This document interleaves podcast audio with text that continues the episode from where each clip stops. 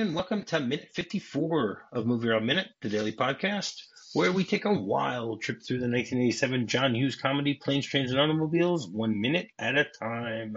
I'm Rob, and joining me today is Mark Hofmeyer of Deep Blue Sea Podcast and Movies, Films, and Flix. Welcome back, Mark. I just want everyone to know that I can take off my shoes without using my hands. Even if you're in a cramped car? Easily, yeah. Okay. Who's tying these shoes? Who's tied these shoes on on Jan John Jan Candy's on John Candy's feet?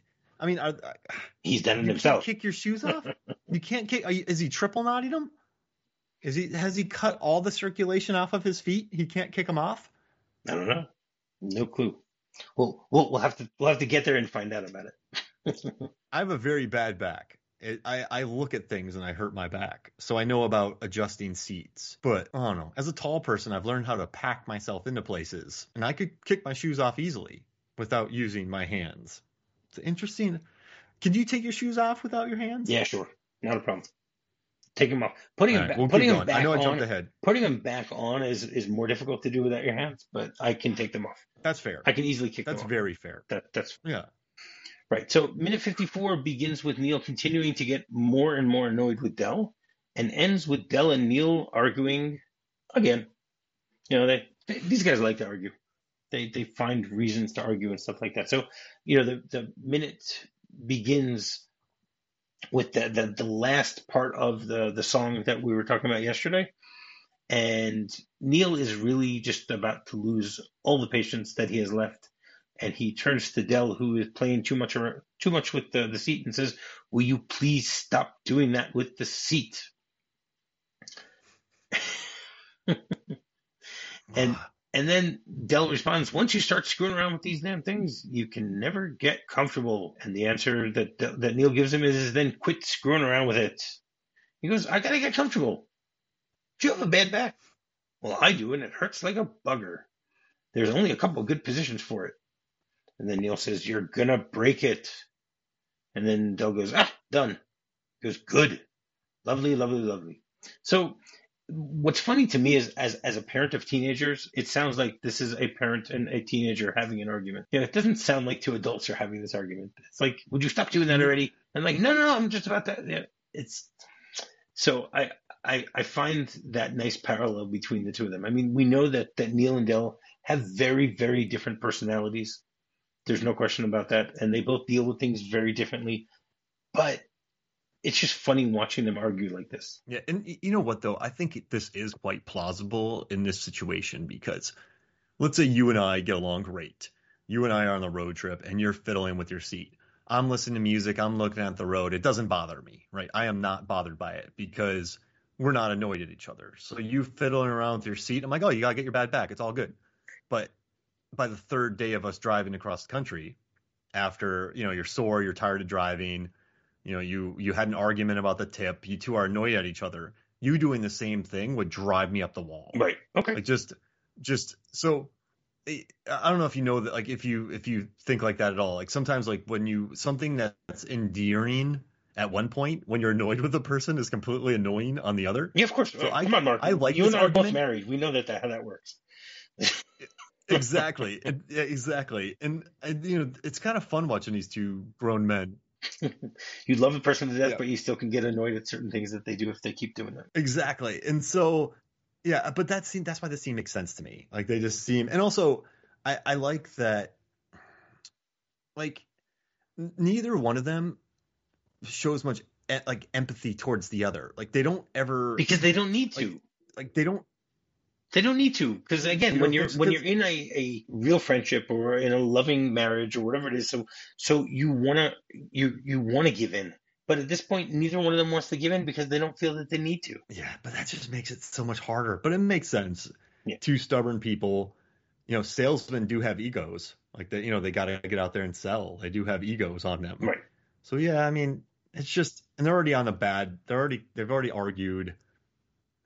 Right. But that, yeah, it's just So it's a good seat gag That- though. Like it's a it. great seat gag. There's no question about that. Now, first thing I wanted to mention is the the fact that that Del mentions he has a bad back, but didn't he ha- wouldn't that have bothered him when he was sitting in either of the airports that he was sitting in, wouldn't it have bothered him when he was on the airplane or when he was on the train or when he was on the bus or when he was on the, in the diner? I mean, this is the first time that Del is complaining about his bad back. And he's been in other cramped spaces throughout the, the 53 minutes preceding this. Yeah, I guess it could be cumulative. Then there's the bigger question that okay, what was what was happening when he was driving? You know, was he able mm. to, hmm. to to to put the seat in a place where it was comfortable for him at that point? I don't know. I mean, he's just being a brat. Yeah, I think at so. this point, I think so. He's being a brat. It's it's uh, yeah. He would have showcased this already. Um, now, I would guess it could be cumulative damage. You've been sitting for a long. This four and a half hour drive is taking seventy eight hours, but it could be a yeah. He's being a brat. I think it is. He's because there's no way it takes that much work to get comfortable on a seat. He's just winding poor Steve Martin up. Yeah. Do you think he yeah, is? Yeah, completely. I need breaks and and then he breaks the now now one of the things that I heard and I mentioned this uh, earlier in the in the show in in one of the first episodes that that this is one of the two scenes that Steve Martin loved and signed on because of. There's this scene and there's yeah the air and there's the the marathon scene. These two scenes you're effed. are are basically the reasons why Steve Martin took took on this role. He loved the, yeah, that's this, funny. This whole uh, confrontation between the two of them. Yeah, it's great. I love it though because I don't. I've never heard a car seat like I've you know people smash somebody with their car seat and like smash like stick them in the back of the car like they can't move. But it's such a petty argument. It's such a funny thing to see in the script, and also too, I think it shows how good Martin and Candy are as performers because they're both being brats, but they're still somewhat likable in the scene. You can kind of, you know, that the actors are good and the writing's good when you can see both sides yes. of this. Mm-hmm. Like car trips. Listen, car trips are not comfortable. Like I, the last time I took a long drive, I ended up like getting really bad varicose veins, and I had to go get surgery on them because like you know you get a blood clot that pulls up, so you can be very uncomfortable on long drives. So you're like, okay, John Candy's doing this, but then you look at Martin, and this it's just the excessiveness of the moving of the seat and so you're just thinking, okay, that is annoying. And he's at a point of just yelling at everybody. He's been punched. He could be possibly concussed. I mean, if you get knocked, a KO punch could leave you concussed. And he hit his head maybe on the pavement. So you have two people. You see both their sides, but it's good. But neither of them are, I think, are unlikable in this situation. Yeah. And that's what I like. I think I, that you know what I was just thinking about this. Like in this movie, I think it works because no one's outright ever fully unlikable in this. Sometimes you get buddy movies where there's a very, very, very unlikable person. But then 30 minutes in, they're like, oh, but they're they actually have a heart of gold. And you're like, no, this is a, a miserable person. They're, they, they both have redeeming qualities from the start, and I think that's why this argument works so well. Right, and for me at least. I completely agree. I mean, I've, I've mentioned this earlier also when when we've dealt with other arguments between the two of them. Part of the problem with this movie, and it's not a problem, it's a good thing, is the fact that you don't know who to root for when the two of them are arguing together mm-hmm. because they're both so lovable and they're they're so personable in everything that's happening. So I mean, this is a perfect case here. As mm-hmm. you said, you can you can see both perspectives of this argument because everyone has been in one or, or the other situation, or sometimes even both situations, and that makes things so much more relevant for viewers to watch. You know that you can really see these characters. It's such a minor argument. It's a silly argument, but again, it's an argument between two people who yeah. don't want to basically give in. To, you know, that's what it is. Neither neither one of them wants to give in to the other one. And I think it, we were talking about deleted scenes, and you read the six minute uh, phone call. I think it works better to keep these two together or in each other's orbit. You don't want to cut away for six minutes because you want to almost be claustrophobic with these two. Right. So you need to know that he's going back home. But I think this works best by cutting those scenes because th- these two are who matter. And I don't think this scene works if you keep cutting back six minute scenes with him talking to his family. So I think the whole thing of them just being wedged together works. Yes. And then, you know, just the, the comical car going back, the car seat going back and forth. But uh, where this scene lost me, though, you're about to read. Uh, I, will let you get there, though, if you want to right. read the well, rest of the script. All, well, first of all, about the, about the the car seat. I mean, you know, I mentioned yesterday that it sounds very unrealistic the way that it's moving around and stuff like that. But do you think they would? I mean, do, do car seats move around that simply? You know, I mean, on, on my car, I have a lever and whatever. I can't move right to left. You'd think that, I Yeah, mean, that's John Candy's a hefty guy.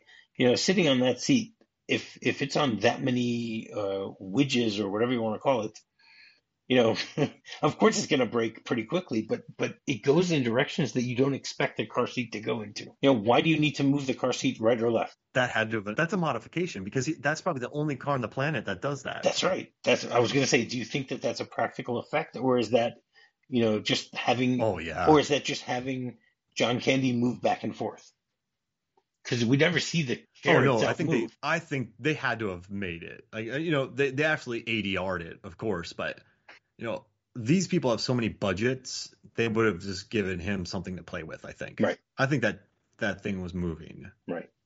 Now I think he was, you know, adding some some extra sauce to it, but yeah, no. Yeah. Okay. Makes sense. Yeah, I I I mean it's a huge movie at this time. He's huge. Like they have a budget. Yeah. They shot this movie for what, 90 days? This is money. They got money. Yeah. So yeah. And this is Candy and Martin too. They could afford the the special effects crew could go in there and build a little rig. They probably had it in the studio, put it on a gimbal. Yeah.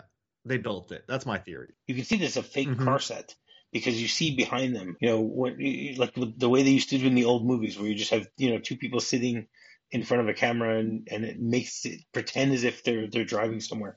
Because what the good thing they have here is they have the trunk behind them that you can always see in the back window, which is obscuring the view of any other cars, which worked Oh, that's such a smart choice. exactly. That's a really smart choice. Mhm. Yeah. And also too the the drive the fake driving of these two men is pretty Yes. exceptional, I would say. There's not much of taking a wheel and, and I, uh, you can't see my motion, but you've seen movies where people just shake Yeah. the wheel when they're driving.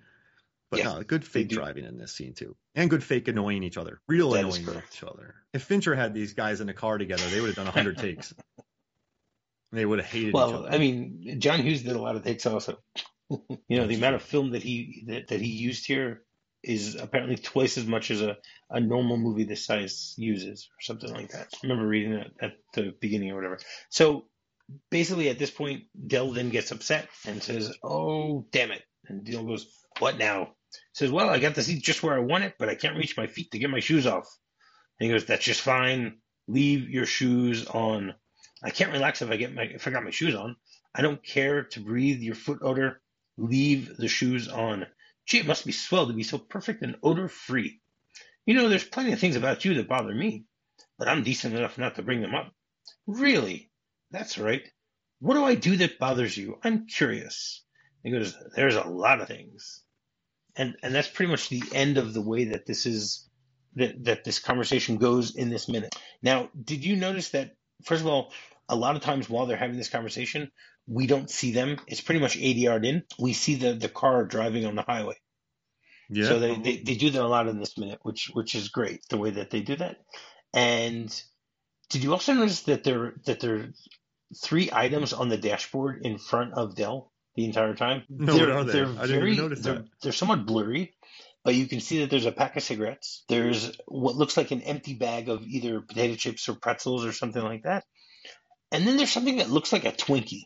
Again, I don't know for sure, but I just thought it was really funny that it just it's just there. You know, and it doesn't move. The car can swerve back and forth. Del can swerve back and forth with what he's doing, and it's still there. Doesn't change. So I, I, I like the way they did that. Ooh, he bought that with that money. Uh, and also, as far as someone being odor free, when I think about Steve Martin, I think he would be as close to odor free as a human could true. come. Nothing that Steve Martin has ever done makes me think I could smell this man. Like, are there any other actors? Like, Tom saying Hanks. actors. I was saying actresses might be weird. Are there any other actors? Well, I can smell him. Oh, League of Their Own. That's true. Yeah. Ah, so you're League saying Their someone who Own. doesn't look as if he sweats? Hmm. Yeah. Yeah, or like smells when they sweat. Like it's just odor free. Who would, is there another odor free? Like Bill Murray sweats. You know, Vin Diesel sweats. Yeah. Most most action heroes Steve McQueen gonna, said- are gonna sweat. sweat. Yeah. James Garner. mm, He would put out like a musk. He wouldn't even wear cologne, and he would still smell like cologne. Maybe maybe David McCallum. David McCallum. Who? You know, uh, Ashley Pitt. Ashley Pitt in The Great Escape. Oh, yeah. Wait, let me pull him up. I, am not. He's- why am I not on seeing David NCIS. McCallum? Oh. Oh, of course. and and obviously Goon Mark. Hmm. No, he. No, no, he. I. I. I can. I'm looking at Yeah, these. I smell him. David Spade. No, he smells. Yeah, no, I don't know. Um. All right. No, we we can do it. Uh, we we get three more names. We have to like pitch three more names. All right. So, who does? Robert Downey Jr. Nah, He- I feel like he'll smell like Yeah. hand sanitizer or something. Let's see. Anthony Russell Hopkins? definitely smells. he would he. I would think Anthony Hopkins smells like smell. He smells like like a heavy cologne. Yeah, or wine. Yeah. I think Steve Martin is as close to you can come as a human who doesn't smell. You'll you'll have to meet him at some point and maybe find out. How's that? All right, Yep, knew it. great. Knew it. I mean, he and Martin Short hang out. I, I don't think Martin Short would be very pungent, but I definitely Yeah. he sweats a lot, so I could see him doing it. But he's uh, he's maybe next in line for less pungency. All right, so the script here has a few discrepancies. First of all, Neal puts his wallet in the glove compartment as he's driving. In the movie, it only happens when he's back in in the seat, which will happen uh, next week, right? Hmm. And Del swears a little more in the script than he did in in uh, the final cut. And then the, their conversation about the the feet is actually a little bit longer, so I'm going to quickly just go through that. So Neal says, "I don't care to breathe your foot odor. Leave the shoes on." And Dale says, When did you smell my feet? Neal goes, At the airport, on the plane, on the train, on the bus, in the motel, and I don't care to smell them in the car. And I suppose nothing on you smells. Neal goes, Not like that. And he goes, Gee, it must be a swell feeling to be perfect and odor free. Now, in the movie, it says, the, the line is, Gee, it must be swell to be perfect and odor free. So I, I like the fact that they were able to cut out those two words along the way, which works. And then uh, Neal goes, I never said I was perfect. Hmm. And then Del says, Well, you don't come right out and say it. I, however, am understanding enough to let them pass. And and that's pretty much the, the only differences here within the script. So yeah. Now It works out perfect the way it is. I'm glad they cut it. now what what I find really funny is is you know I I only read the script after I do my research for the minute. So you know you and I were talking before, and I mentioned the fact you know about the bad back, and I mentioned all the different places where it should have, have bothered him. And then here in the script, they mention all of those places where he took his shoes and socks off. You know, you probably didn't notice this. Most people didn't notice. I only noticed it when I first started doing the research on this, uh, you know, minute by minute. But Del takes his shoes off when they're in the airport at the beginning, waiting for their plane in New York. Not just on the plane. I mean, he takes them off again on the plane. On the plane, yeah. But but you you see Del numerous times walking around in his socks. So yes, he knows how to take. He takes his socks off quite often. Ugh. That's Yeah. rude. He's a traveling salesman too. Maybe he travels so much he's given up on being like he knows they have to he has to travel so much, so he just put himself first. Well, he's washing his underwear in the sink every day, so you know that. it's the type of life he's he's definitely roughing it. Yeah. Oh gosh. Yeah, completely. Right. So, you got anything else for this minute, Mark? That just gave me a weird visual of John Candy clean. Uh, yeah, no, uh, this was fun. I'm I'm glad we got to cover this one. I I, I loved our odor free conversation. That's what I wanted. That's what I was. I in my notes right here, odor free. That's what I wanted. So. There you go. What what so what what visualization of John Candy were you thinking of? Oh no, I was just no no the visualization of um uh the odor free like, and then Oh. also I just want to say the shoe thing. He could take his shoes off. He's being a brat. He could kick those shoes off. Brat. Yeah. I don't like it. Yeah, but but I think if we would have kicked them off, they would they would have flown into Neal's space. I think the way that he would have kicked them off, they would have like hit Neal in the head or something like that. You know, just causing a few few more arguments around there. Yeah, I could see that definitely. Yeah, but it wasn't necessary. It's it's better to have them arguing like adults with instead of adding in a little bit of slapstick of shoes hitting people in the head. Yeah, because this movie does walk a fine line. It's not it's not too slapsticky, which is good. There's a couple little elements, but it's not really that kind of movie. I can smell All his right. feet right now, though. It's gross. So get get some deodorizer. Yeah. Oh, Start, spraying some deodorizer around your room. So every every day we have a segment called Off the Beaten Track where myself and my guests give a little story about some adventure that has happened to us along the journey of life. So Mark, you got another one for us? Yeah, this is really pretentious, but speaking of shoes, I was in Scotland in 06, and my brother and I uh, naively thought that we could hike to the top of Ben Nevis, the highest uh, mountain in Scotland. So we started late in the afternoon, and we started. We, this is when we were younger and like really good shape, so we started running up. But the problem was the soles of my shoes came off. So essentially, I was just walking on a complete flat rubber bottom of a shoe because the major oh, wow. part of my two soles fell off, and we almost made it to the top. Oh, we didn't make it to the top, but we almost got it to the top. But it got so late, we didn't bring jackets. The temperature dropped so low, it got so foggy that we couldn't see where we were on the top of the mountain. So we were like, we could do this, but getting down would be a nightmare. A helicopter flew under us, which was awesome. But wow. I remember doing this entire hike without soles of my shoes. You have no soles. Basically, ran down. Yeah, that's right. But it was cool. It was a great hike, beautiful hike. There was lakes up in the mountains. A helicopter went like we were so high up, helicopters were going underneath us. We didn't make it to the top, but if we had a couple extra hours, we would have easily. But yeah, speaking of shoes, I lost the soles of my shoes while hiking to the highest peak in Scotland. Okay. Well, at least you can say that, right? yeah, exactly. All right. So, Mark, you feel like coming back again tomorrow to finish off the week with us? Let's do it. Can't wait. You're right, kind of. Uh, I'll save just, it for the end of this episode. I was going to say something. Okay. not yet. Not yet. That's my motto when most people podcast with me. They're like, "Mark, stop. Mark, come on, wait." That's all right. Not a problem. So until tomorrow, you're fine. You're fine.